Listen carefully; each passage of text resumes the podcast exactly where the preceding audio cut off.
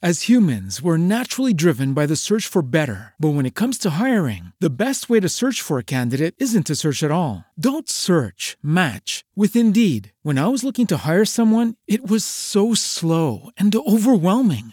I wish I had used Indeed. If you need to hire, you need Indeed. Indeed is your matching and hiring platform with over 350 million global monthly visitors, according to Indeed data, and a matching engine that helps you find quality candidates fast. Ditch the busy work. Use Indeed for scheduling, screening, and messaging so you can connect with candidates faster. And Indeed doesn't just help you hire faster. 93% of employers agree Indeed delivers the highest quality matches compared to other job sites, according to a recent Indeed survey. And listeners of this show will get a $75 sponsored job credit to get your jobs more visibility at Indeed.com slash podcast. That's Indeed.com slash podcast. Terms and conditions apply. Lucky Land Casino asking people what's the weirdest place you've gotten lucky? Lucky? In line at the deli, I guess? Aha, in my dentist's office. More than once, actually. Do I have to say? Yes, you do. In the car before my kids' PTA meeting. Really? Yes. Excuse me, what's the weirdest place you've gotten lucky? I never win and tell. Well, there you have it. You can get lucky anywhere playing at LuckyLandSlots.com. Play for free right now. Are you feeling lucky? No purchase necessary. Void where prohibited by law. 18 plus. Terms and conditions apply. See website for details. Cerita-cerita seram malam ini adalah sekadar perkongsian saja yang telah dan kita simpan dan yang syilid jangan dicari.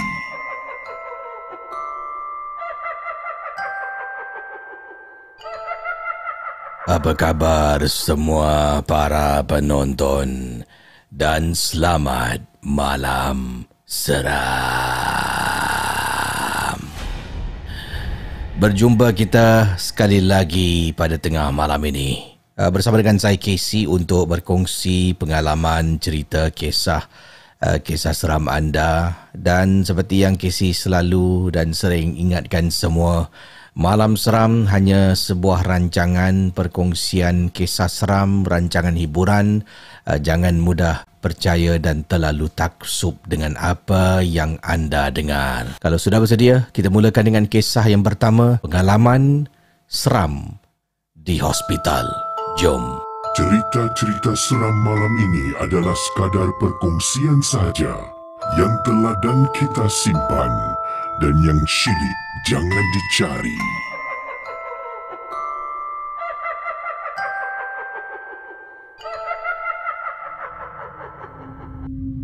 Baik, kita mulakan kisah pertama. Apa kabar semua para penonton malam seram? Juga Casey pada semua. Assalamualaikum. Waalaikumsalam warahmatullahi wabarakatuh. Nama saya Aina. Saya nak ceritakan pengalaman seram yang berlaku di sebuah hospital di Malaysia. Hospital ini terletak di ibu kota Kuala Lumpur.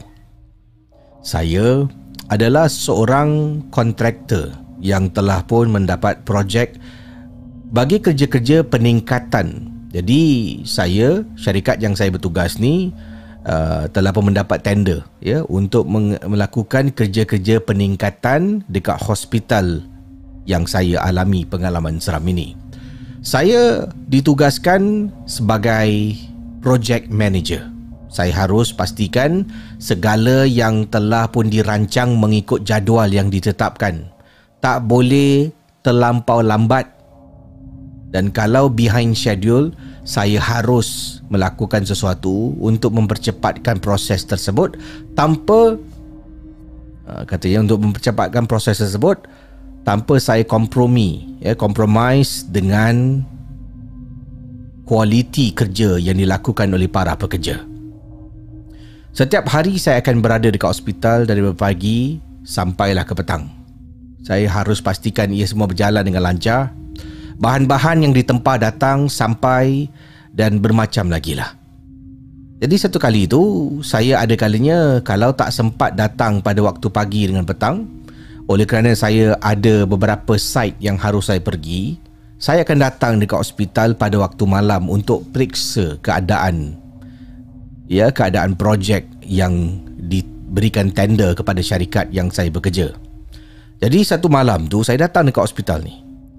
Jadi bila sebuah kawasan hospital ni sebuah wing hospital ini ditutup untuk kerja-kerja peningkatan bangunan tu kosong lah tak ada orang taklah tak ada orang selain daripada kaki tangan hospital iaitu jururawat lah doktor pekerja pembersih yang ada dekat situ hanya adalah kontraktor-kontraktor saya, pekerja-pekerja saya.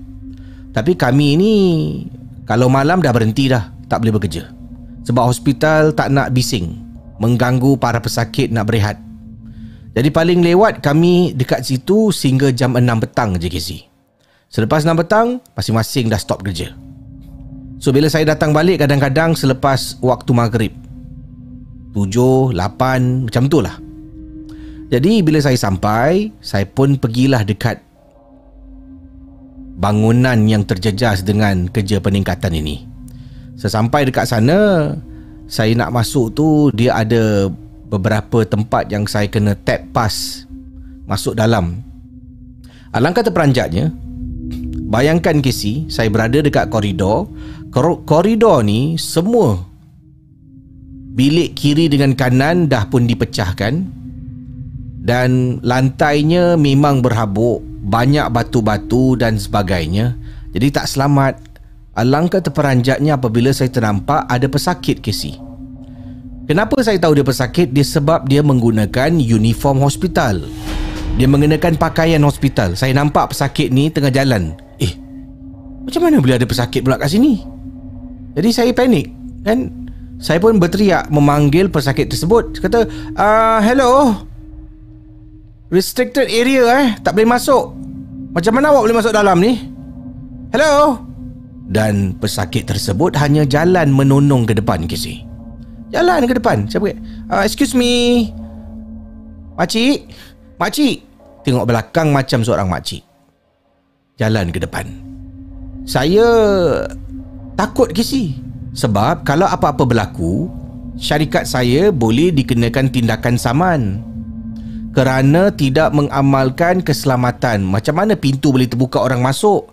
Mana ciri-ciri keselamatan? Semua akan dilakukan ya, investigation untuk mendapat tahu adakah ini masalah yang dibuat oleh syarikat saya ada security breach dengan begitu mudah. Jadi saya pun alamak saya telefon security. Hospital mana security? Uh, hello, uh, ini saya kontraktor daripada wing dot dot dot. Um, boleh datang sini tak? Ada pesakit menceroboh masuk kawasan larangan ni lah. Oh, jadi selang beberapa minit, dua security datang ke sini. Kemudian dia tanya saya, uh, tadi puan yang call ke? Ya, saya, saya, saya call. Um, saya nampak ada pesakit masuk dalam ni. Padahal dah kunci tau. Tadi saya masuk gunakan pas ni Awak tengok Saya tunjuk dia KC Tutup pintu Pintu tu magnetic lock Tum. Kemudian saya tolak-tolak Awak tolak Tak boleh kan? Tak boleh Saya tap. Pintu boleh terbuka Maknanya Dia tak boleh masuk Selagi pintu ni tak terbuka Menggunakan pas Access pas. Macam mana dia boleh masuk ni? Saya kata pada dua pengawal keselamatan. Tak apa uh, Biar kami periksa. Uh, Saya pun cakap dengan mereka Hati-hati eh. Sini banyak batu-batu ni Banyak uh, barang-barang kat sini. Takut nanti awak terlanggar terjatuh Hati-hati eh. Ya ya ya ya, ya. Dia pun jalan ke sini. Dua orang jalan jalan jalan jalan. Sampai berjalan uh, Hello Siapa kat dalam? Ya yeah, hello Ah ni security ya, eh, security. Dia jalan jalan jalan saya saing ikut belakang. Belakang dia dia dua kat depan lah. Cari cari cari dekat tingkat tu tak ada ke si? Kalau nak pergi tingkat lain, kan kena masuk uh, kena keluar menggunakan tangga pintu depan sebab tangga dekat dalam tu semua dah tutup dah dah tak boleh buka pintu jadi security datang tak ada orang pun awak betul ke nampak orang saya cakap saya yakin nampak orang yakin saya nampak orang kemudian security kata tak apalah mungkin salah nampak tak saya ni rasa marah sebab security ni macam tak percaya ke si apa yang saya cakap ni betul kemudian saya kata eh saya tak main-main eh mata saya ni masih baik eh Ah, saya tadi memang nampak pesakit kat dalam. Ah, dah tak ada dah, dah tak ada. Dia pun keluar. Dia keluar, jalan, jalan, jalan, jalan. Casey. Sampai dekat depan pintu tu, saya pun dah tak masuk dalam lagi lah. Takut pula Casey. Ingat datang nak cek.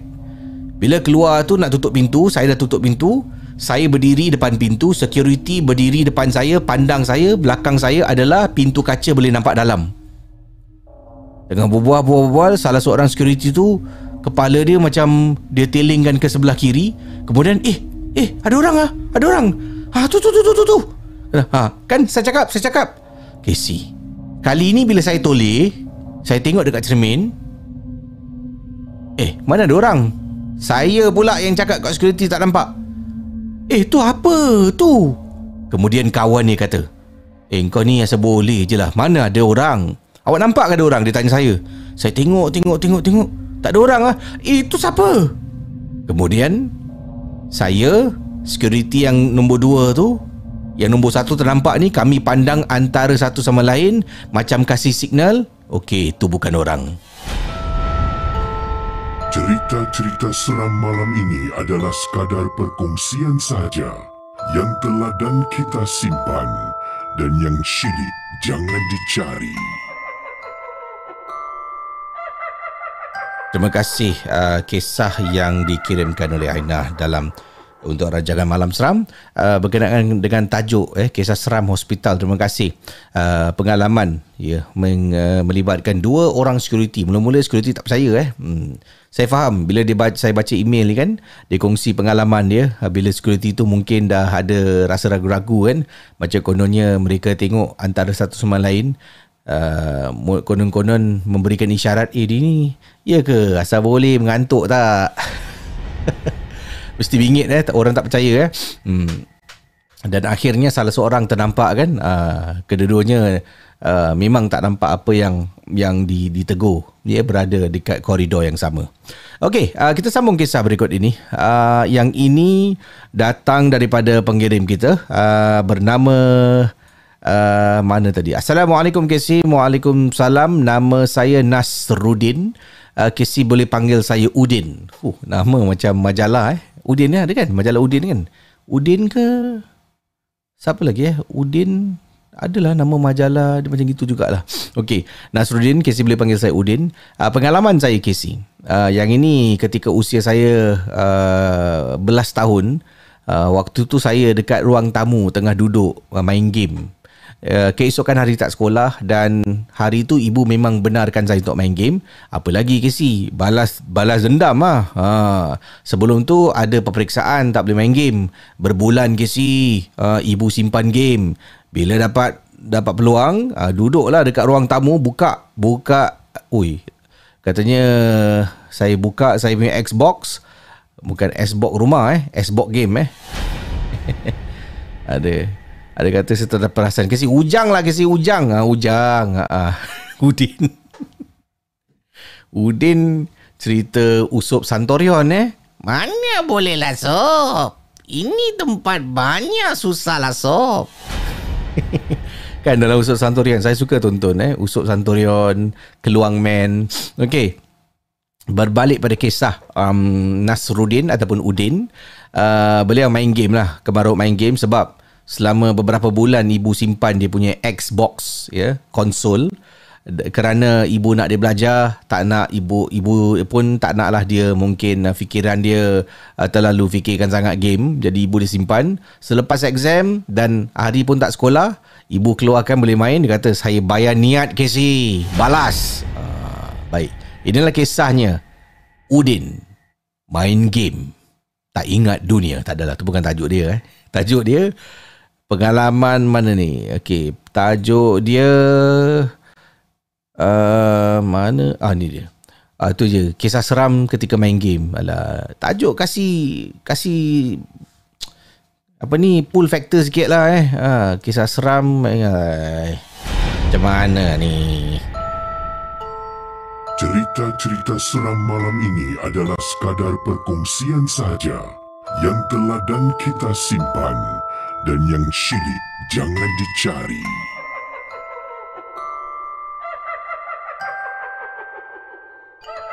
Okey, saudara, ah, kita kongsi kisah berikut ni. Ada kata, Casey, Casey punya suara macam salah satu karakter eh, dalam sebuah kartun. Ha, kan? Jadi, menurut Udin, saya duduk Casey main game. Daripada saya main game tu, uh, pukul 10 malam, ibu cakap boleh main game, pukul 12 kena tutup. Daripada pukul 10, sampai pukul 1 lebih pagi, Casey, saya tak tidur-tidur. Ibu saya tidur tak keluar-keluar. Tapi masalahnya kata Udin, setiap kali saya main game, kan tengah main game ni, nanti dekat belakang dengarlah bunyi orang buka pintu. Setiap kali dengar orang buka pintu saya toleh.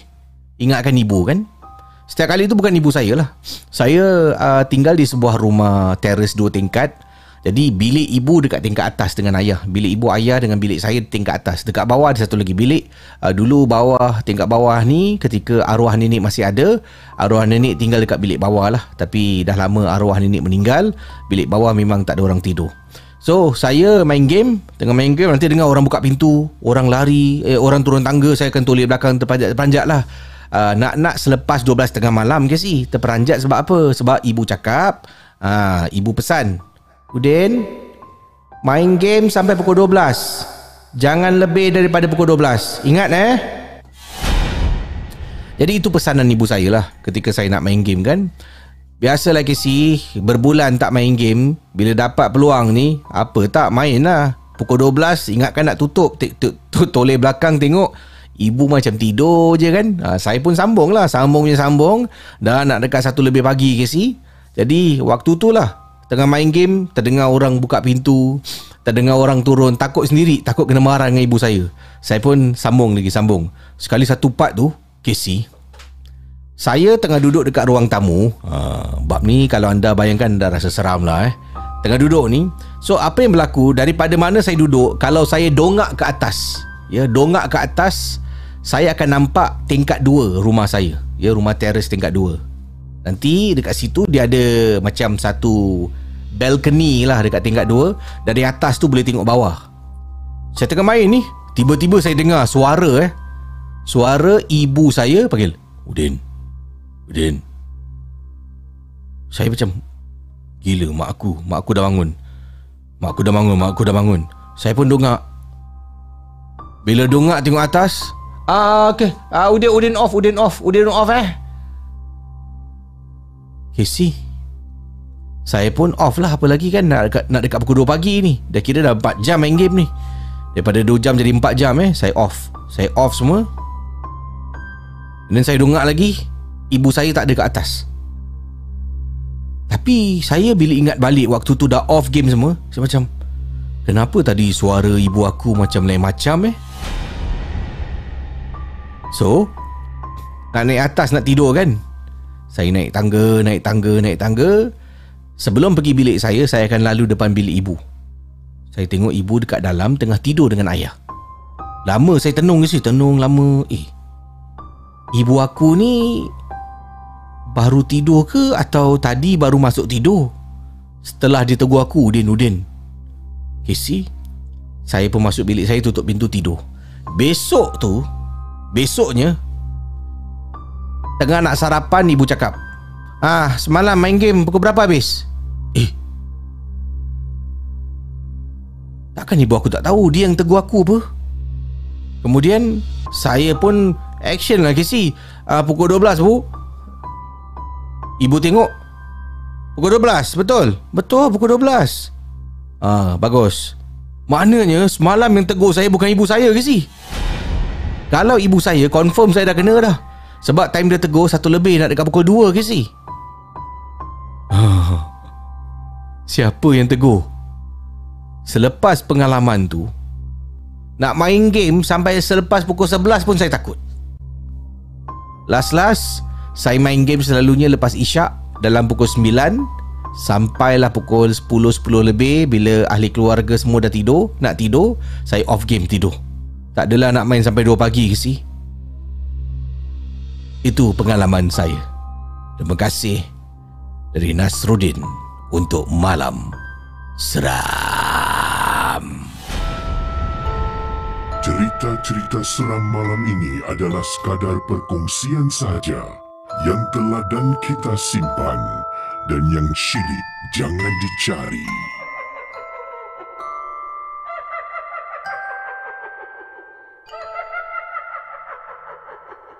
Ah, itu kisah eh. Seram eh. Hmm. Siap. Kalau tadilah tajuk Udin eh okey kalau saya nak tanya nak ikut anda punya creativity lah okey untuk anda apa ni kongsi. Tajuk dia pengalaman seram ketika bermain game kan?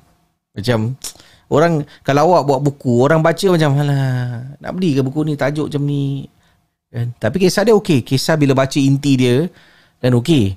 Kalau anda uh, adalah pemilik cerita ni, apakah tajuk yang awak nak kasih dekat buku tu? Uh, jadi begitulah kisah malam seram ni kalau nak tarik perhatian Casey ya uh, ataupun nak buat cerita anda lebih menarik uh, tajuk tu main peranan sebenarnya ya uh, main peranan jadi bila baca janganlah tajuk tajuk kencang dalam lemau eh itu lagi tak boleh eh uh, tajuk kadang-kadang lemau tapi dalam dia inti dia memang baik uh, mungkin kalau kisah Udin tadi apakah tajuk anda anda berikan selain daripada kisah seram ketika main game eh alah macam mana Okey, boleh tinggalkan komen apakah mungkin anda rasa lah eh, idea anda. Hmm. Nama Hey you not you you. Ah ini di YouTube eh katanya tajuk dia kasi Last Game. Fu. Ini dah macam uh, filem apa ni sequel eh part 2 eh uh, untuk Squid Game eh Last Game. Uh, yalah, sekarang mana-mana pergi orang Squid Game. Hmm. Tak ada ke filem Melayu nak buat game macam tu eh. Uh, Melayu ada eh congkak main congkak kan tapi salah main congkak eh salah isi kena timbak. Uh, tapi kalau orang Melayu buat cerita macam tu kan apa saja cerita macam ni apa sajalah. Macam mana? Inilah realiti hidup kan. Uh, apa nak buat? Kadang-kadang jadi yang pertama ni susah eh. Uh, Okey. Uh, saya nak kongsi kisah uh, seterusnya. Ini datang daripada pengirim bernama kejap eh. Okey, pengirim kita dengan tajuk ah ni dia. Dia ikut balik. Jom.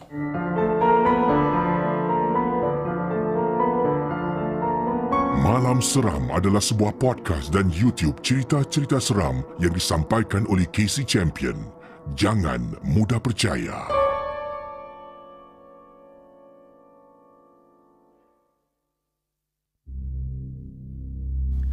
Baik. Kisah dengan tajuk dia ikut balik. Kisah seram yang ingin saya sampaikan adalah kisah yang bermula dari kecil. Saya sering melihat jelmaan-jelmaan lembaga hitam yang sangat sangat menakutkan. Mata saya mudah melihat hantu dan makhluk yang sukar kita lihat dengan mata kasar. Kemanapun saya pergi, pasti akan ada makhluk. Ya, mesti. Mana-mana saya pergi kan, kadang-kadang tengah duduk, nanti ternampak benda bergerak, saya tenung, tenung, tenung. Kenapa orang lain tak tengok eh? Aku seorang je tengok benda ni eh. Maknanya saya ternampak sesuatu yang gaib. Kan? Yang sukar dilihat oleh orang biasa ataupun oleh mata kasar. Saya boleh nampak ke si. Sampailah satu hari pak cik saya bantu tutup hijab mata setelah mereka ketahui saya ni mudah melihat benda-benda ni. Yalah, tengah duduk seorang-seorang, tiba-tiba nampak benda ni bergerak macam. Dan terperanjat-terperanjat mungkin dari situ ahli anggota keluarga dapat tahu dan saya pun ceritakan. Dan pak cik tolonglah bantu tutup hijab. Hijab mata. Kisah paling seram yang saya pernah alami sewaktu saya pulang dari kerja. Pada masa tu jam sudah menunjukkan pukul 3 pagi. Kerana pada waktu itu saya bekerja sampai lewat malam dan malangnya pada malam itu saya tidak menaiki kenderaan sendiri kerana rusak dan akhirnya uh, salah seorang daripada kawan sekerja saya hantar saya pulang ke rumah. Sesampai kami di rumah macam biasa, kami selalu sebelum kawan ni balik, kita berborak seketika lah. Uh, kita cakap tentang rutin kerja esok, tiba-tiba mata saya terpandang ke si. Yang ini kes ni sebelum jumpa pak cik untuk tutup eh tutup hijab mata. Jadi terpandang uh, ke arah sebuah pokok. kekabu. Di depan rumah dan yang mengejutkan saya pada malam tu terdapat satu lembaga berupa macam selalu orang cakap lah. Casey baju putih rambut panjang. Ha, tegak berdiri di tepi pokok sambil melihat ke arah saya dengan kawan. Kalau dah cakap rambut putih eh baju putih rambut panjang siapa lagi kalau bukan cik pun Sehingga waktu itu saya minta rakan saya untuk jangan bergerak pulang selagi saya tidak masuk ke dalam rumah. Dia tengah berbual-bual tak nampak dan saya kata, ehm, "Eh, kau jangan balik dulu boleh tak?" Aku masuk rumah, aku dah tutup pintu. Nanti kau baru balik eh. Kawan tahulah tentang saya ni boleh ternampak-nampak kan? Hmm, tapi bayangkan kalau cakap macam tu, maknanya kawan tahu yang awak ni dah nampak sesuatu, kawan tak rasa seram ke? uh, jadi semasa rakan saya sampai ke rumahnya, dia mengantar satu pesanan voice note pada saya sambil mengatakan ya dia cakap dekat saya lah eh dia saya pun terima uh, saya terima pesanan daripada kawan saya mengatakan, "Weh, aku nampak ah. Aku nampak apa, apa yang kau nampak tadi aku nampak. Aku nampak weh," kata dia. Suara dia agak Yalah dalam keadaan macam takut, terkejut, rakan saya turut mengatakan dia buat-buat tak lihat, tak nampak apa kerana takut akan terjadi sesuatu yang buruk pada malam yang dia nampak benda tu. Dan di sinilah kisah yang tidak boleh saya lupakan terjadi pada malam itu. Selepas saya selesai bersihkan diri ke ruang bilik saya di bilik paling gelap dan bilik paling belakang di rumah. Dan katil bilik saya mengadap pintu. Sambil main handphone scroll-scroll Facebook sampailah mata saya pun mengantuk dan saya letak phone saya dan bersiap nak tidur seperti biasa sebab jam pada malam itu sudah lewat malam. Tiba-tiba saya terdengar bunyi seakan-akan plastik diseret di bawah kaki saya kisi. Saya terus buka mata dengan uh, dengan kecil sekecilnya kerana saya sudah rasa seram sejuk. Yalah dah balik malam kan. Dah bersihkan diri. Tadi terdampak sesuatu. Tiba-tiba terdengar pula eh, benda bergerak kan Bunyi plastik. Saya rasakan ada sesuatu yang aneh Dalam bilik saya pada malam itu. Dan pada waktu inilah Saya melihat ada susuk lembaga Seakan makhluk Casey berbungkus. Siapa yang berbungkus? Ha. Seakan makhluk Poch Yang sangat kotor dan mukanya sangat mengerikan Dalam bilik saya mengesot dari pintu dan datang ke arah saya yang dalam keadaan tengah panik ke si. Dan pada malam itu saya seakan-akan diikat dekat atas katil, tak boleh bergerak. Semakin dia dekat dia dia tak lompat eh. Tak berguling, tidak lompat, dia kesot. Bergerak daripada satu sudut dekat bilik. Saya macam bila tengah cari cari cari ternampak aja terus macam terpaku, tak boleh bergerak. Dan bayangkan Makhluk Poch datang.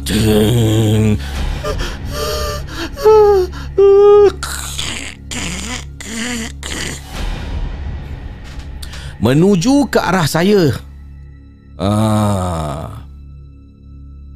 Yang tengah baring dekat atas katil Seolah-olah tak boleh bergerak Macam diikat. Saya langsung tidak boleh bergerak Dan pada waktu itu Makhluk tersebut Tiba-tiba daripada mengesot-ngesot Dia berhenti. Tiba-tiba dia Cik Cik Cik Casey Hinggalah saya melawan dengan menjerit Allah Allah Allah Akbar Allah oh, Tolong. Badan saya terlepas dari rasa diikat dan saya terus berlari keluar daripada bilik dan menuju ke ruang tamu di mana di situ ada ibu dan adik-adik saya yang sedang nyenyak tidur. Selepas boleh bergerak kan dah sebut Allah Allah Allah Akbar Allah Allah baru boleh macam saya terus terjun dari katil lari keluar. Pada waktu itu kerana rasa takut yang teramat saya duk perhatikan bilik saya dan mengejutkan dan yang mengejutkan saya terdapat susuk kepala yang seakan menjengah daripada pintu bilik saya terdapat bunyi seakan ada orang yang lompat di atas katil Dengar ke si Walaupun tak nampak Bila jenguk tu Dengar macam Macam ada benda tengah lompat-lompat dekat atas katil. Bunyi itu tidak berhenti sehinggalah sehinggalah saya merasa terlalu takut. Saya bacalah surah macam-macam surah sampai saya tertidur. Pada keesokan harinya, saya terus menceritakan hal yang terjadi pada malam tersebut kepada ibu saya dan awalnya ibu saya tidak percaya dengan apa yang saya ceritakan, kan? Sampailah satu malam ibu saya alami perkara yang sama seperti saya alami. Ibu saya berkata dia lihat dan merasai ada susuk tubuh yang ada dalam bilik dan sama macam susuk tubuh yang saya katakan uh, dalam bilik makhluk pouch. Ibu saya berkata mulutnya seakan-akan dikunci, tak boleh membaca pun. Waktu tu, ia tak boleh membaca dengan kuat dan dia paksa terpaksa ulangi surah tu sehingga makhluk itu gaib daripada pandangan dan sesudah beberapa hari kemudian saya dan ibu pergi ke pusat perubatan Islam untuk dirukyah kerana kami sering diganggu dan sampai sekarang saya masih meneruskan rawatan uh, rawatan ya ke, kerana saya sering melihat makhluk-makhluk aneh dan setiap kali saya berubat saya akan dirasuk dan tidak sedarkan diri sehingga 6 7 orang menolong ya untuk membantu uh, kerana saya akan melawan uh, 6 7 perawat ni akan bantu untuk pegang saya lah. Itulah sedikit sebanyak kisah seram uh, malam yang saya alami. Uh, terima kasih kerana sudi sampaikan kisah seram saya yang saya alami. Terima kasih dan selamat malam seram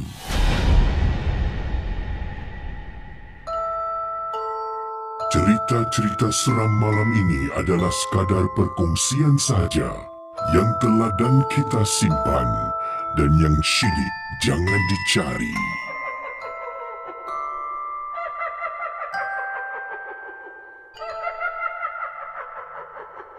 Ah, itu kisah eh yang diceritakan. Terima kasih pada pengirim kita dan Tadi saya tanyakan tentang tajuk cerita yang main game tu kan. Ah, dia kata uh, di sebalik teguran itu. Fu Azman Ahmad eh.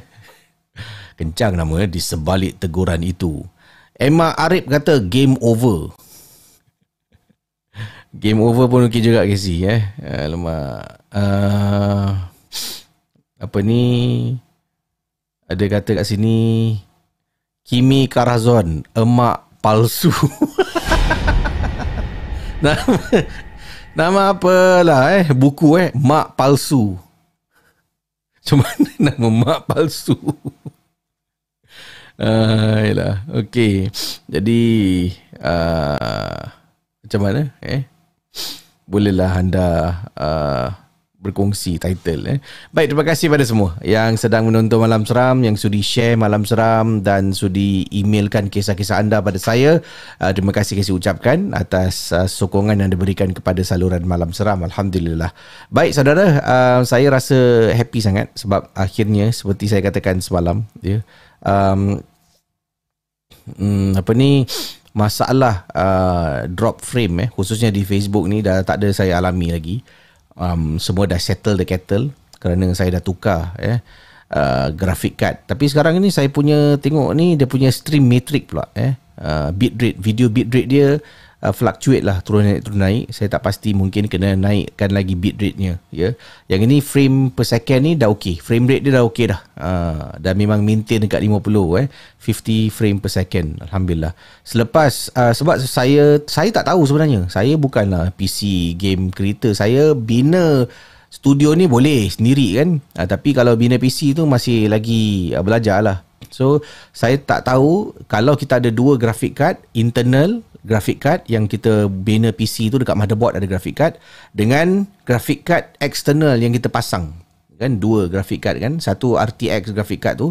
Kalau kita cocok uh, gunakan uh, internal motherboard punya output display port ataupun HDMI pergi ke kita punya monitor dia akan gunakan that internal graphic card. Untuk untuk masalah saya ni lah. Sebab bila saya tarik uh, saya punya display port dan gunakan graphic card uh, external graphic card PCI tu kan yang saya pasang RTX tu baru dia detect uh, saya punya graphic card dan menggunakan kuasa graphic card tu sepenuhnya. Sebab itulah alhamdulillah saya rasa happy sangat. Um, dia tak ada lagging lah eh very happy. Yeah thank you. Ayolah, berbulan eh fikir apa masalah ni? Macam-macam tweak saya buat eh. Hai, tak apalah. Ya, yang penting sekali dah, dah, dah tahu kan masalah dia. Okey. Uh, yang ini datang daripada pengirim kita. Kalau kisah tadi tajuk dia dia ikut pulang. Yang ini tajuk dia ah ni ni tajuk membranan saudara. Ya. Hello, it is Ryan, and we could all use an extra bright spot in our day, couldn't we? Just to make up for things like sitting in traffic, doing the dishes, counting your steps, you know, all the mundane stuff. That is why I'm such a big fan of Chumba Casino. Chumba Casino has all your favorite social casino style games that you can play for free anytime, anywhere with daily bonuses. That should brighten your day a little. Actually, a lot. So sign up now at chumbacasino.com. That's chumbacasino.com. No purchase necessary. Group. Void were prohibited by law. See terms and conditions. 18 plus. Hello, it is Ryan, and I was on a flight the other day playing one of my favorite social spin slot games on chumbacasino.com. I looked over the person sitting next to me, and you know what they were doing? They were also playing Chumba Casino. Coincidence? I think not. Everybody's loving having fun with it. Chumba Casino is home to hundreds of casino style games that you can play for free anytime, anywhere, even at 30,000 feet. So sign up now at chumbacasino.com to claim your free welcome bonus. That's chumbacasino.com and live the Chumba life. No purchase necessary. VGW Group. Void were prohibited by law. See terms and conditions. 18 plus. Uh, pengalaman seram ini kita sambung selepas ini. Jom, malam seram.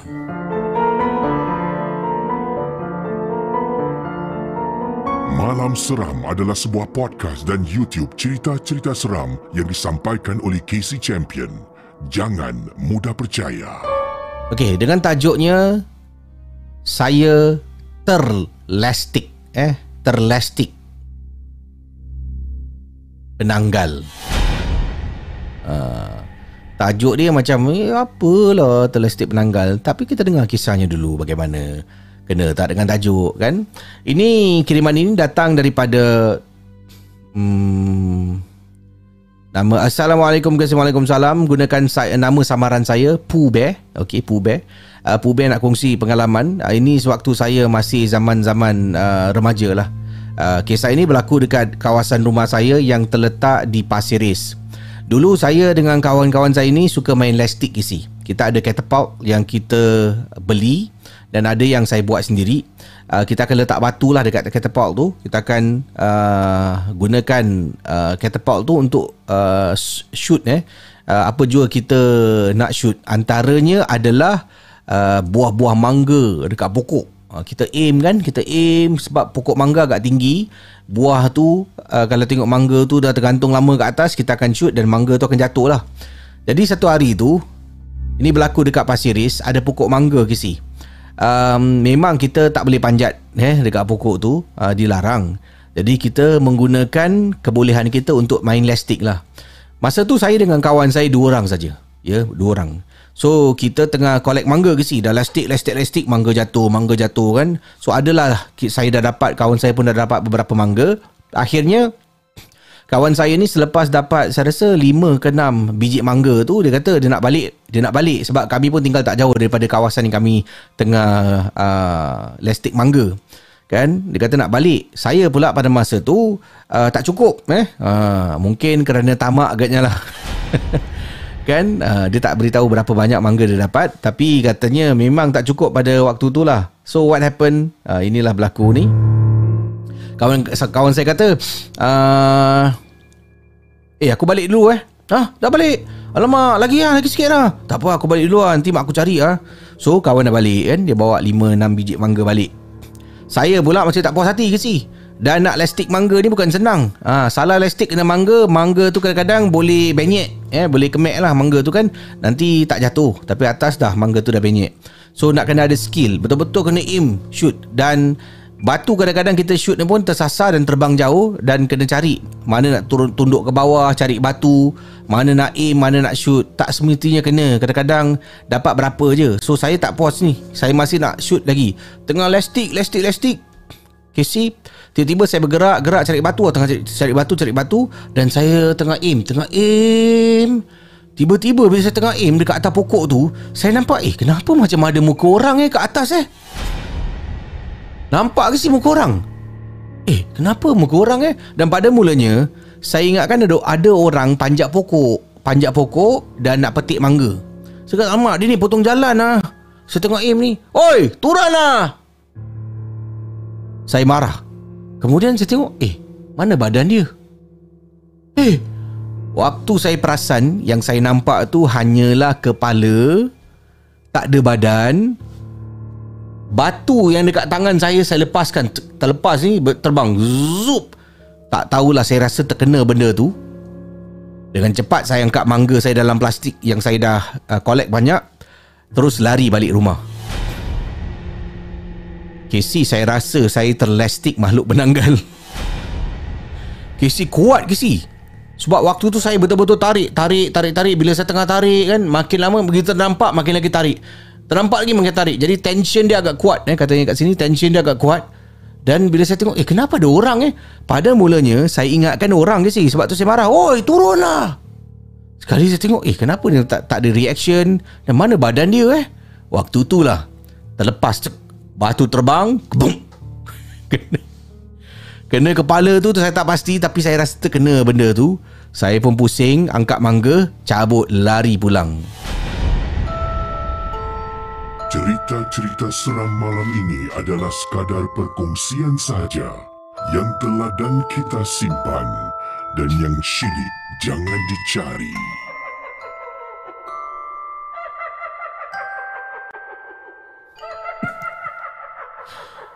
Uh, kesian penanggal lah. penanggal, penanggal apalah nasib kau. Uh, kan? Katanya eh, ada badan susah, tak ada badan pun susah. Kena elastik ah, kau tengok. Ah, kan? Sakit confirm ni eh. Nasib baik penanggal tu mungkin tak tak mengamuk nak balas dendam ke apa eh. Tapi itulah kisah yang dikongsi. Terima kasih atas uh, perkongsian pengalaman kisah dalam rancangan Malam Seram. Okey, um, kisah menarik lah, menarik eh. Dia pun tak tahu kan semangat lastik mangga. Uh, kalau lastik mangga susah kan?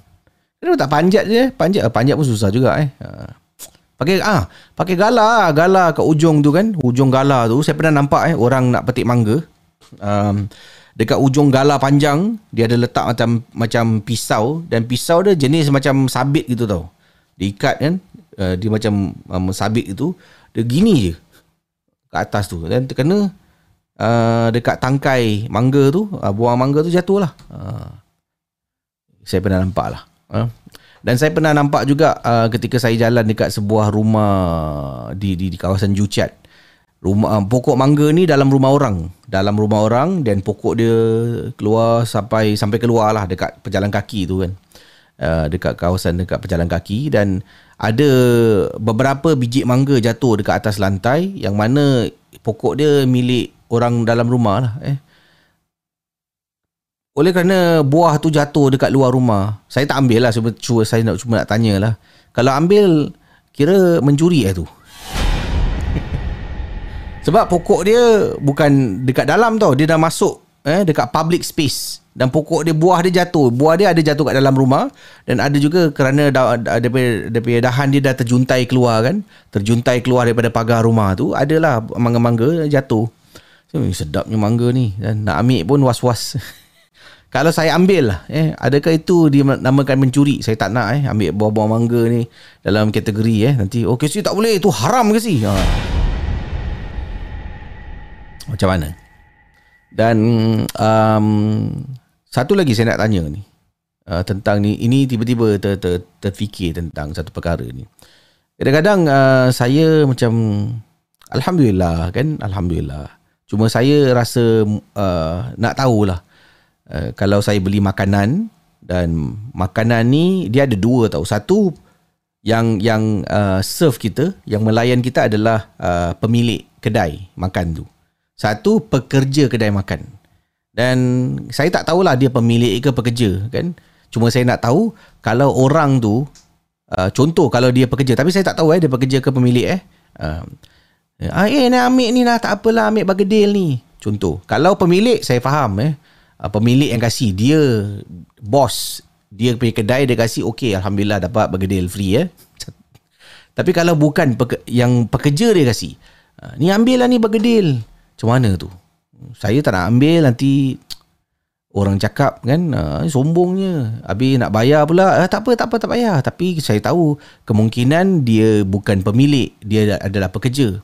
Bila dia bagi saya bergedil tu, bos dia tak tahu. Kan? Adakah itu pun dalam kategori ha, itulah kan kadang serba salah. Jadi macam mana agaknya? Ya, mungkin kalau tak tahu okeylah eh kalau saya tahu dia pemilik eh bukan pemilik pekerja uh, tu pun satu lagi uh, nak kena fikirkan lah eh. Tapi alhamdulillah lah husnuzon eh orang kasih kita ambil uh, supaya uh, orang pun tak kecil hati lah. Itu saja. Boleh tinggalkan komen dan kita sambung kisah berikut ini. Jom. Cerita-cerita seram malam ini adalah sekadar perkongsian sahaja yang telah dan kita simpan dan yang syilid jangan dicari.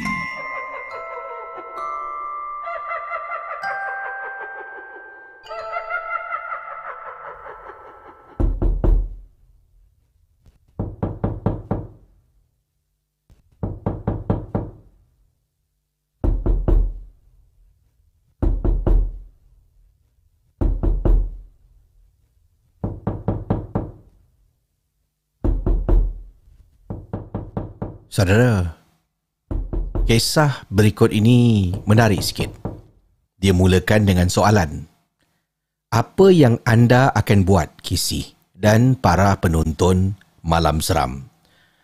Sekiranya anda diberitahu oleh seseorang yang mana pada tengah malam ini anda akan dengar bunyi ketukan Ya, tak kisahlah daripada mana tapi dengar bunyi ketukan dekat luar rumah, mungkin ketuk pintu, mungkin ketuk tingkap, mungkin tingkap bilik, mungkin tingkap dapur, dengar bunyi ketukan selepas 12 tengah malam dan sebelum masuknya waktu subuh. Orang ini memberitahu saya apa yang akan berlaku bila saya dah selesai sesi rawatan. Ini yang dikatakan pada saya. Ini Pak Cik nak cakap. Benda tu dah dikeluarkan daripada badan kamu. Tapi kamu nak kena ingat. Dia akan datang balik. Pak Cik dah pagar rumah. Daripada depan sampailah ke dalam. Untuk beberapa hari ini, kamu akan dengar orang datang ketuk-ketuk. Ketuk pintu, ketuk tingkap. Kamu jangan buka selagi kamu tak sebut Bismillahirrahmanirrahim. Sekiranya kamu buka pintu tanpa menyebut bismillah, benda tu akan masuk kerana, kamu tuan rumah rela hati membenarkan dia masuk tanpa membaca bismillah. Itu yang dipesan Casey. Jadi, saya ni sebenarnya adalah sesuatu yang kena pada diri saya. Saya dirawat dan bila akhirnya makhluk tu dapat dikeluarkan daripada badan, pak cik tu pun cakap, benda tu dah keluar dari badan, benda tu dah keluar dari rumah. Apa yang dekat luar rumah, apa yang dekat luar badan, di luar kawalan dia. Dia tak boleh buat apa-apa dah. Jadi, untuk beberapa hari mendatang, selepas 12 tengah malam, kalau kamu dengar orang ketuk-ketuk, ketuk pintu, ketuk tingkap, jangan kamu buka selagi kamu tak baca bismillah.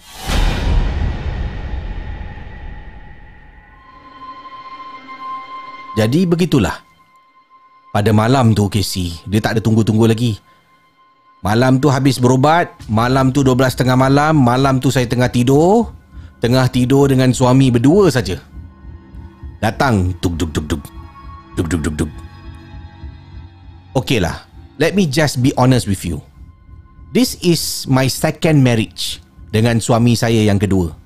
Suami pertama saya minta cerai atas dia tidak bertanggungjawab.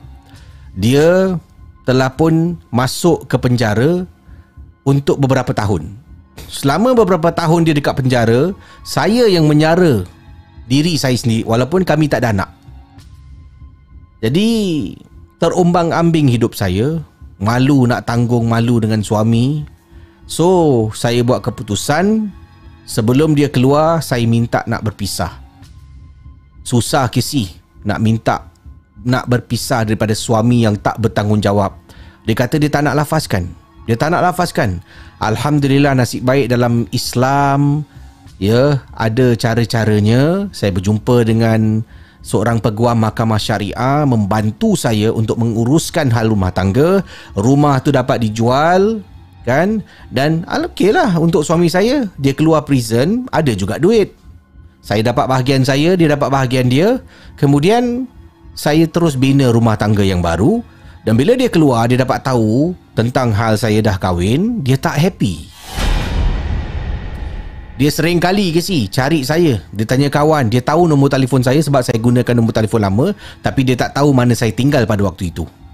Sampailah dia dapat tahu mana saya tinggal. Dia datang rumah. Saya sampai ugut Kalau datang lagi I akan buat polis report. Dengar polis dia takut Sebab sebelum ni kan masuk penjara So dengar nama polis dia dah, dah takut. Tapi dia marah Dia kata Sampai hati buat I macam ni You tunggu eh. You tak Kalau I tak boleh datang You tunggu. I hantar barang untuk datang. Dan that is part Yang saya terkena lah. So saya berobat Dah dikeluarkan badan Dikeluarkan dari rumah Dan itulah pakar tu cakap. Malam-malam Lepas 12.30 malam Untuk beberapa hari mendatang. Beberapa hari tu Can be 2 days 3 days Can be 10 days Can be 20 days KC So beberapa hari mendatang Dia akan datang ketuk-ketuk. Jangan buka Kalau tak baca bismillah. Ha. Jadi masa tu Suami saya pula Tengah kerja Shift pada waktu malam Suami dah keluar pergi kerja Suami cakap Sayang ingat eh Pesanan daripada perawat tu Jangan buka pintu tau. Tahulah bang, tahulah. Jadi, suami pun keluar pergi kerja. Pukul 12.30 malam, bulu rumah saya dah mula meremang ke si. Saya asyik tengok tingkap aja. Walaupun tingkap saya dah tutup dengan langsir, macam asyik nak tengok tingkap aja. Tak tahu kenapa. Nanti saya duduk. Bangun, pergi ruang tamu, masuk balik bilik, pergi dapur, minum air. Tak tentu arah, nak tidur takut ke si. And my worst nightmare datang.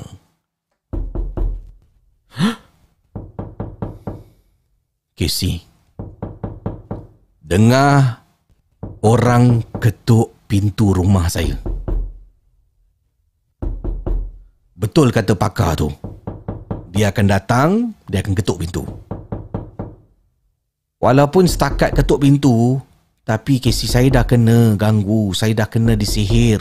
Saya dah pernah nampak benda ni. Saya memang rasa takut. Terus masuk dalam bilik.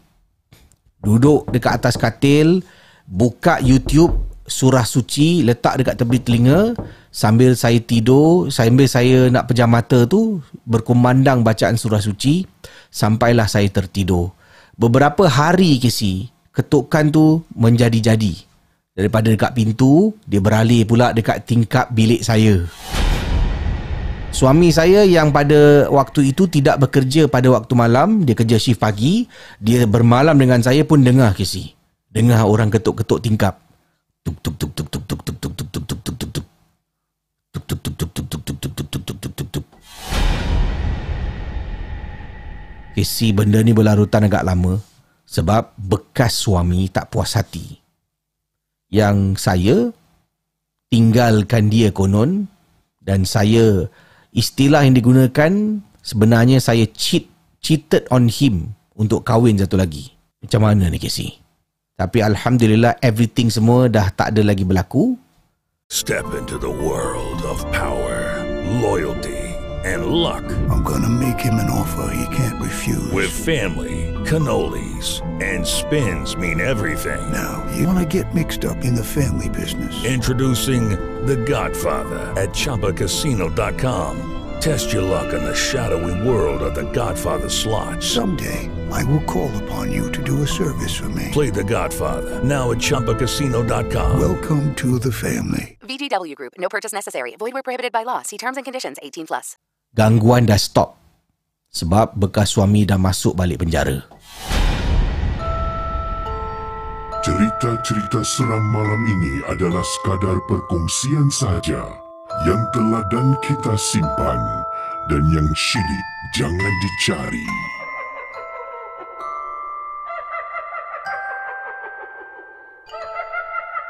Yang ini daripada pengirim kita Salam KC Call saya ada cerita misteri Tajuknya Jumpa Hantu Kanak-kanak Berbaju Warna-warni Pergi Parti. Huh, ini jom kita call pemilik cerita.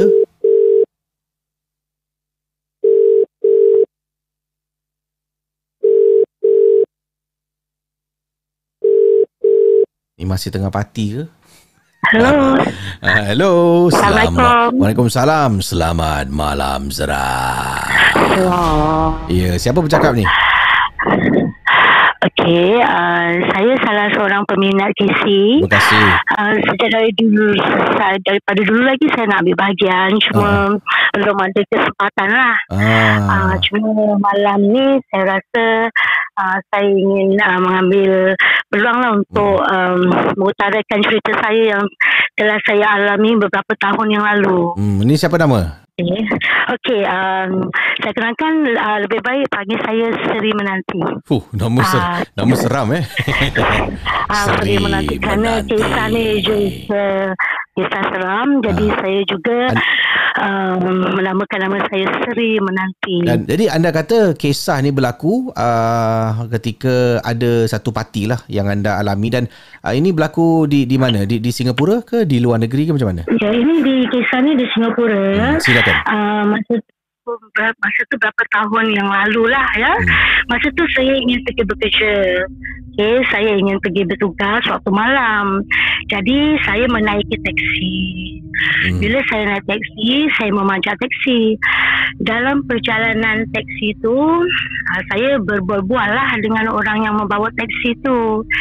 Sekali dalam perjalanan tu, ada uh, gerbang uh, menuju ke kawasan uh, Pusara Bidadari.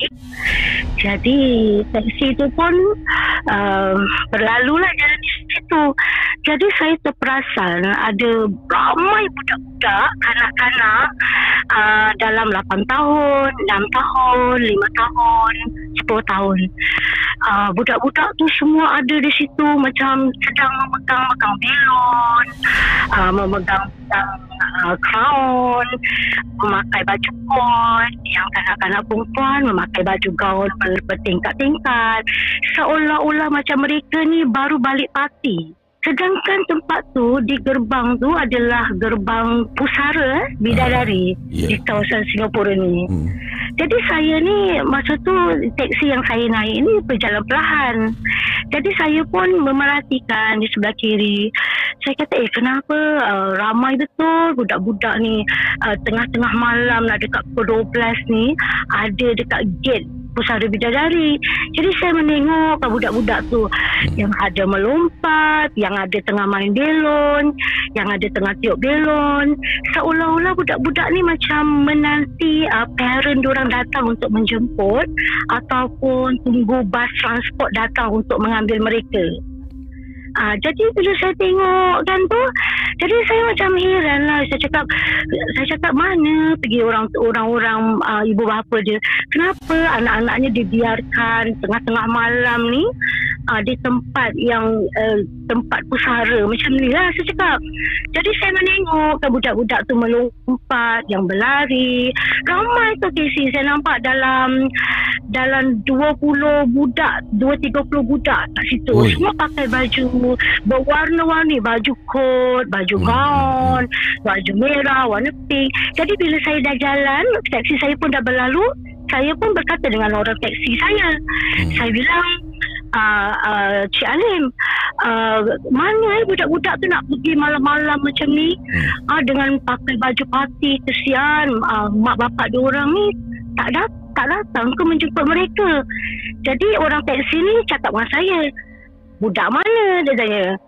Saya cakap tu budak tu tadi tu yang dekat depan gate tu yang ada kubur bidadari tu yang saya nampak tadi tu. Dia cakap tak ada. Uh, saya tak nampak dia bilang. Hmm. Dan saya pula ber- bertengkar dengan orang taksi tu. Ah, saya bertengkar saya bilang, ya betul takkan lah Cik Alim tak nampak. Saya nampak ada budak ramai kat kubur dekat depan gate tu. Dia kata ti- dia kata dia yang bawa taksi kalau nampak, tentu dia yang nampak dulu Hmm. sebab dia kat depan. Hmm. Ah, jadi jadi saya dah bertengkar-bertengkar tak puas hati. Orang taksi tu pusing balik Casey. Oh. Pusing balik Pusing balik U-turn balik Kerana nak membuktikan kebenaran kata saya Hmm. Bila pusing balik Saya tengok tempat tu Saya nampak gate tu sama juga Casey Hmm. Tapi Tempat tu dah jadi gelap. Dia punya lampu macam sama-sama je. Bukan yang macam saya nampak tadi terang menderang Saya nampak budak ramai. Dah tak ada lagi. Saya kata eh Oh, budak-budak ni tadi dah tak ada takkanlah sekelip mata. Macam saya pusing taksi tu satu round budak tu semua dah naik dah naik uh, maksudnya parent dia datang ambil ataupun bas tu dah datang ambil. Tentu kita nampak kan bukannya hmm. lama tak sampai pun 5 minit. Pusing je kan? Saya tengok dah hilang dah budak-budak tu semua. Hmm. Ah itulah kisah kisah yang serba ringkas tetapi kisah ni misteri ni saya masih ingat sampai sekarang lagi. Ah itulah kisah Kak Sri Melanti untuk malam ni dalam ah, cerita saya kali ini. Terima kasih Ah, Seri malam. menanti dan selamat malam. Malam Anda sedang mendengar podcast dan YouTube cerita-cerita seram bersama dengan Casey Champion dalam Malam Seram. Kisah berikut ni sebelum saya jawab panggilan ada satu email yang ringkas saya nak bacakan. Uh, Ini datang daripada uh, mana ni? Daripada Noi. N N-O-Y, Noi. Eh, kata Noi, Assalamualaikum, Kisi Waalaikumsalam. Salam kenal daripada saya, Noi, peminat Malam Seram. Ah, saya dan ibu suka mendengar rancangan Kisi. Uh, dan uh, all the best untuk Malam Seram. Uh, peminat Malam Seram berasal daripada Take Y. Kejadian ini berlaku uh, a few years back apabila saya uh, masih lagi tinggal, uh, kakak saya masih lagi tinggal bersama dengan kami. Sekarang kakak saya dah berumah tangga, dah kahwin, dah pindah dah. Uh, tapi dulu kakak tinggal satu bilik lah, we, we shared a room. Dan ada kalanya saya ni bila dah masuk bilik, kadang-kadang nak tidur kan. Uh, bila masuk bilik nak tidur, nanti dah sampai katil, uh, ada orang macam ni sama perangai eh. dah sampai katil ke si? Dah terbaring Alamak lupa tutup lampu lah. Ha, Kan? Dan saya memang tak akan bangun ke si? So kalau kakak masih belum masuk bilik Saya akan tunggulah kakak untuk masuk bilik. Nanti kakak masuk Dia cakap tutup lampu. Ha, Nanti kakak akan tutup lampu. Kalau saya masuk Saya ingat Saya akan tutup lah. Kalau masuk jalan terus Dah atas katil Dah tarik selimut Dah set bantal Jangan harap lah Kata Noy Untuk saya bangun tutup lampu eh. Eh, eh dahsyat eh. Eh Unta padang pasir pun eh Tapi saya pun kadang macam tu juga eh. Ha, Eh tu lampu tu lampu. Ha. Jadi um, Noi kata itulah keadaan dia. So bila saya tidur ni saya suka menghadap tembok. Katil saya ni menghadap tembok dan saya suka miringkan badan menghadap tembok. Saya tak suka pandang kakak saya. Ya. Bukan apa. That is my preferred position. Suka tengok eh uh, tidur menghadap tembok. Tapi uh, pada malam tu uh, kakak saya Uh, okay, kejap. Eh. Okay, pada malam tu uh, saya masuk bilik nak tidur. Macam dikatakan tadi lah. Uh, katanya saya masuk bilik lupa nak tutup lampu. Nak bangun malas, saya pun miringkan badan, keluarkan phone, tengok phone, tengok phone sebelum tidur kan. Dan pada masa yang sama, saya tengah tunggu kakak untuk masuk bilik lah. And then saya dengar ada orang masuk. So saya pun tak toleh. Mata masih dekat phone, saya dengar. Ada orang masuk, kemudian cakap, Kak, Kak, tutup lampu. Tek, lampu off. Ha, lampu off. Tengah main phone, tiba-tiba ada WhatsApp punya message masuk tau. Kan dia punya alert kan keluar nama kat situ. And then keluar nama kakak. Hmm. Kakak saya message melalui WhatsApp dia kata, "Dek, kau nak anything tak? Akak kat kedai bawah sekarang." The moment saya nampak message tu Saya toleh belakang Memang kakak saya tak ada dekat belakang And then saya call Hello kak You kat mana? Kat kedai. Baru turun ke? Baru jugalah. Kau nak apa-apa tak? Tanya kakak. Uh, uh, Tak apalah kak Tak apa tak apa. Casey Saya bangun Saya pergi bilik ibu saya. Ibu saya dalam bilik Dengan ayah Dah tidur Casey Dah tidur. Saya duduk balik dekat katil Dalam rumah tu Hanya kami berempat Siapa yang tadi kak tutup lampu kak? Tek. Cerita-cerita seram malam ini adalah sekadar perkongsian sahaja yang telah dan kita simpan dan yang syilid jangan dicari.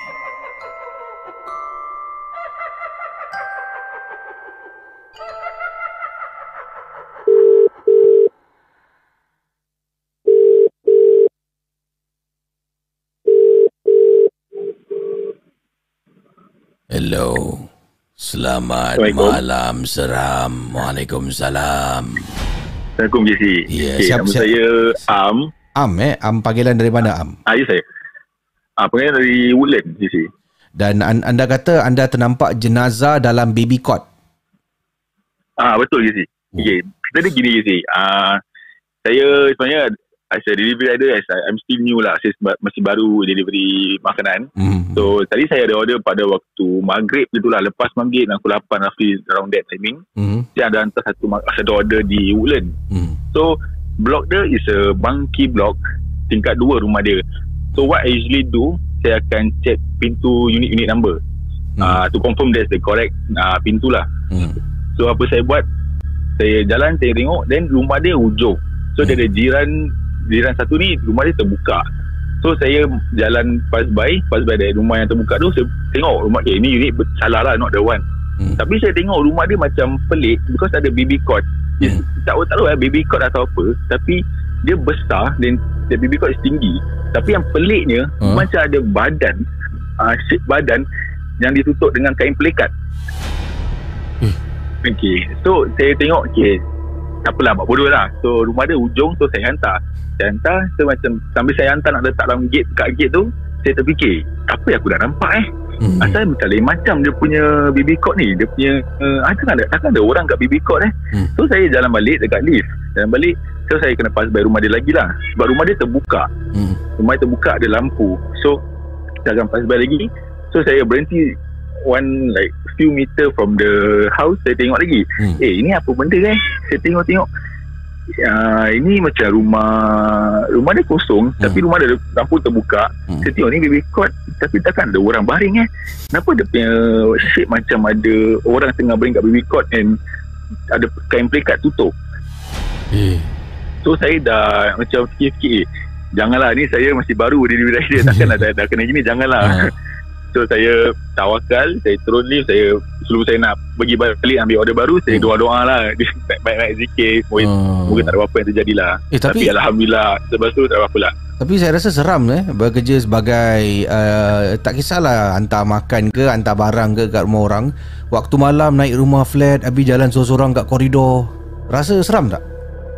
Betul ke sikit Actually As a new rider Saya memang takut lah Saya memang tak pernah kerja malam Ha. So this is the first encounter Saya pernah kena Kena pula saya Block the bed Memang sunyi gila Hmm. hmm. Ah, sunyi gila So ternampak semua dia macam Ya Allah ya Apa ni eh Ha, saya dulu pernah jugalah masa zaman-zaman poli kerja part time kan hantar-hantar barang ikut van. Naik dekat koridor jalan hmm. macam eh seram ber rumah orang dah tutup lampu, tutup pintu. Kan? Ha, Betul memang saya rasa eh macam mana orang boleh buat kerja ni eh? tak boleh. Kan Dan anda nampak tadi baby cot tu adalah saiz besar ke atau memang saiz untuk baby? Okay Dia Dia ibarat macam baby cot Oh, Yang, macam ber- lah. yang Okey, okey. design kayu Design Ah, kayu okey, Tapi okey. besar panjang Oh. So memang tak ada Memang tak ada Tak sure is atau orang ataupun tidak Tapi Oh. shape dia Ibaratkan macam Kain pelikat tu nampak Shape kepala Shape badan Eh, Tapi rumah dia kosong Eh ya Allah jauhkanlah. Rumah dia ha, Rumah ha, tu, Rumah dia macam ada orang tinggal Okey. Ada lampu Tapi Tak ada orang kat situ Kalau anda dapat address yang agak sama, uh, you can still remember the place tak? Macam betul, eh ni address macam pernah pergi je. Masih boleh ingat tak address tu? Ah, I think I can still remember the address lah Uh, uh, akan hantar tak makanan kat sana? Ah, nampaknya tidak lagi Takkan kot Tak tahu lah. Actually bu- Kalau bukan pasal jenazah pun Memang blok tu sunyi sangat Oh, seram eh ya Ah, Allah. so saya, saya dah memang seram nak hantar blok That blok itself dah seram So kena pula macam itu Ya Allah eh. Kan, uh, terima kasih lah ya dan selamat Terima kasih. malam Selamat seram. Malam seram Anda sedang mendengar podcast dan YouTube cerita-cerita seram bersama dengan Casey Champion dalam Malam Seram. Okey saudara, ya, kita dah sampai di penghujung rancangan Malam Seram. Uh, terima kasih sumbangan-sumbangan super sticker, super chat anda ya. Um, tadi ada yang berikan sumbangan, terima kasih. Uh, nasi dagang kerupuk leko. Salam Casey. Uh, Kak Seri menanti gelak dia boleh buat efek seram eh. Tadi ada mengilai. Terima kasih. Uh, Mancis dan yang lain-lain lah. Terima kasih atas sumbangan-sumbangan. Uh, malam seram. Uh, super chat, super sticker untuk malam seram. Baik. Uh, Casey undurkan diri pada anda yang ada di Facebook. Terima kasih eh. Geng Momok di Facebook. Um, yang sudi menonton malam seram dan share. Uh, terima kasih pada yang share ya. Uh, Putera Johor eh tadi saya nampak Putera Johor kata saya satu keluarga ke si eh. Uh, ada apa ni mengendalikan khidmat ya. Uh, transportasi lah eh. Terima kasih pada anda. Uh, Aki uh, Menteri Fasolah ya terima kasih atas uh, anda share Ransha terima kasih Ransha share terima kasih banyak uh, juga kepada siapa lagi? Alicia Ariana terima kasih. Sudi share video saya. Uh, dan yang lain-lain mungkin kita tak sempat nak sebut. Terima kasih atas uh, apa ni share anda lah untuk pada uh, rancangan malam seram yang ada di Facebook. Dan pada geng momok yang ada di YouTube Uh, terima kasihlah pada yang sudi eh. Anda boleh tonton Malam Seram dekat Facebook, anda boleh dengar di Spotify tapi anda pilih untuk berada di YouTube sebab uh, ini adalah satunya uh, channel yang saya uh, dapatlah sumber pendapatan saya sebagai seorang YouTuber sepenuh masa, content creator ya. Ini antaranya lah eh uh, di di YouTube ini.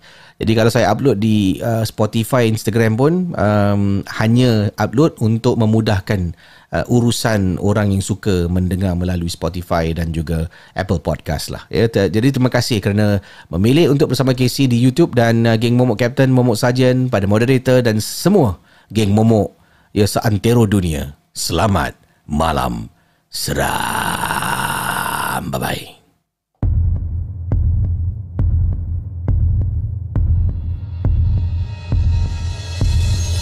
Terima kasih kepada anda yang sudi mendengar Malam Seram, sebuah podcast dan YouTube cerita-cerita seram yang dikongsi oleh Casey Champion.